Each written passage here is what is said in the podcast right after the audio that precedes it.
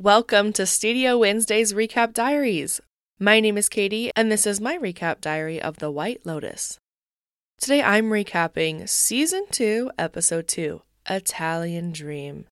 We open day two of this Sicilian vacation to a very early morning, sun barely coming up as our main characters start the day.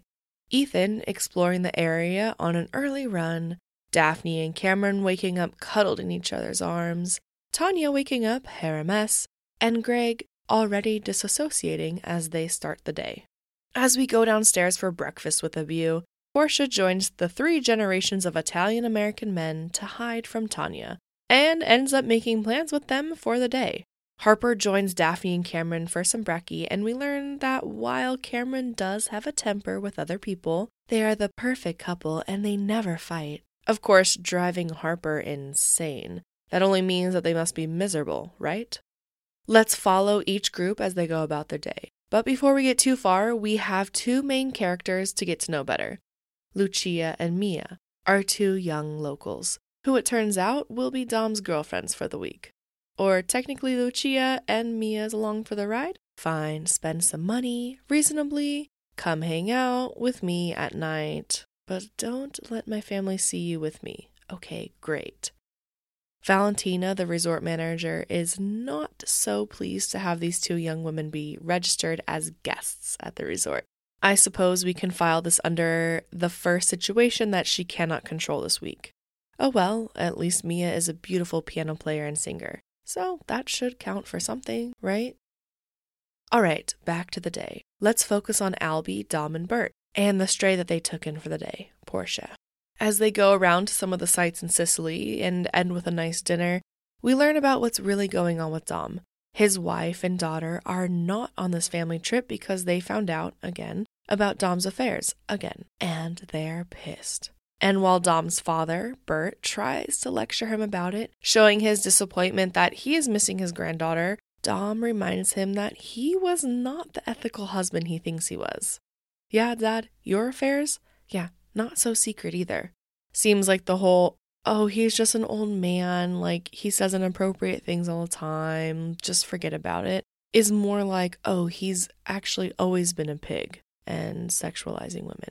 Dom's son, Albie, of course, is totally different. No, actually, he is trying to be different. I'm the nice guy. No one ever wants to be with the nice guy, but I'm still nice. I don't want to be like the men in my family. By the end of the day, he even asks consent to give Portia a kiss. I mean, wow. That on top of a self proclaimed nice guy? What could possibly go wrong? A note about Portia, though. So consumed by the fact that she hates her boss, Tanya, she can't even stop to step back and realize that she is a mirror of Tanya, spending most of the time making the story about her, talking about her boss and all of her boss's darkest secrets but leaving just enough room for Albie to kiss her before the day is over.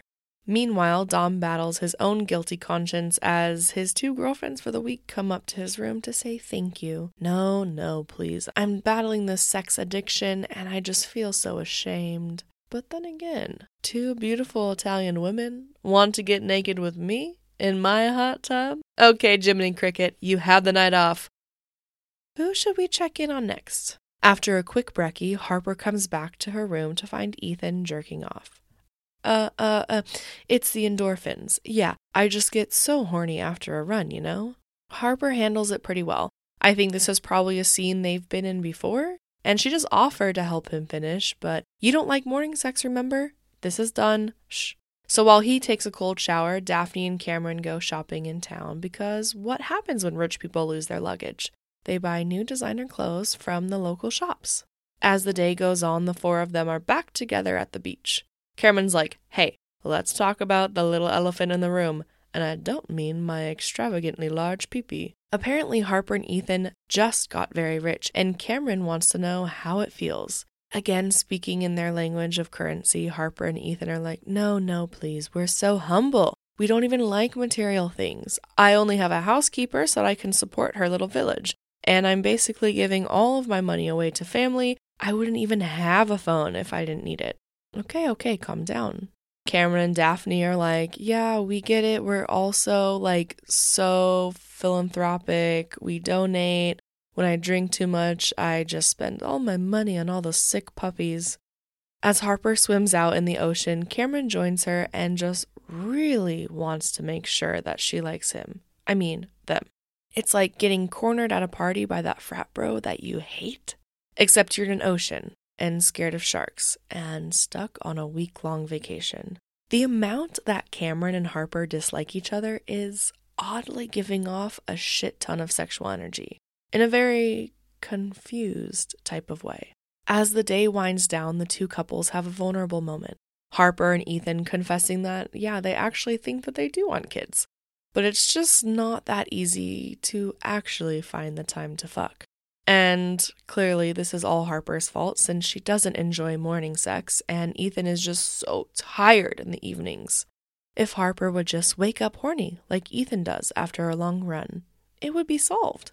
And in a moment that, no matter who you are, is very scary, Daphne and Cameron talk about her latest birth, which almost turned out tragic for her and the baby. But better not to dwell on that too much, because it almost makes them sound human and could start making Harper feel sad for them. Last but not least, we get Tanya's Italian fantasy day, just as Tanya describes it a dress, scarf, and a skinny cigarette to help her look like well, according to Valentina, Peppa Pig. No, no, I mean Monica Vitti, the dead actress. A Vespa and her man in a slim fit suit driving around Sicily. And in a way that only Jennifer Coolidge can do, she chokes on a bug while they're out scooting around, and it's the most character fitting moment for Tanya, almost making Greg crash the scooter as she gags on some fly. They end the evening at a dinner with her Italian dream meal pasta with clams. As the fantasy comes rushing back to reality, Greg has to fly back to Denver for work. Well, why the fuck did you ask us to come here then? We're only here for a week. Just quit your job, I don't understand. And in a move crafted by emotional manipulators everywhere, Greg's response is, Well, bitch, you made me sign a prenup. And because you're a miserable piece of shit, you have no long lasting relationships, how do I know that you'll stay with me? Henceforth, why I must keep my job, because you know, I need a safety net in case you let me go. And with that, Tanya wakes up to what we've all been seeing since the first episode. Greg doesn't really like her, does he? I'll leave you with the scene as the episode also ends the middle of the night. Tanya waking up to find Greg on the balcony speaking to someone on the phone, ending the call with, I love you too. Well, that has been Studio Wednesday's Recap Diaries. Thank you for listening to today's diary. As I said before, as White Lotus goes on, this will also go on. If you think someone might enjoy it, go ahead and share it with them. And if you do look forward to more episodes, follow, subscribe, whatever it says on the screen right there, and also rate it if you do like it. To learn more about Studio Wednesday, check out studio-wednesday.com slash recap diaries and follow on Instagram at Recap Diaries. That's all for now. Chat soon. XOXO, Katie.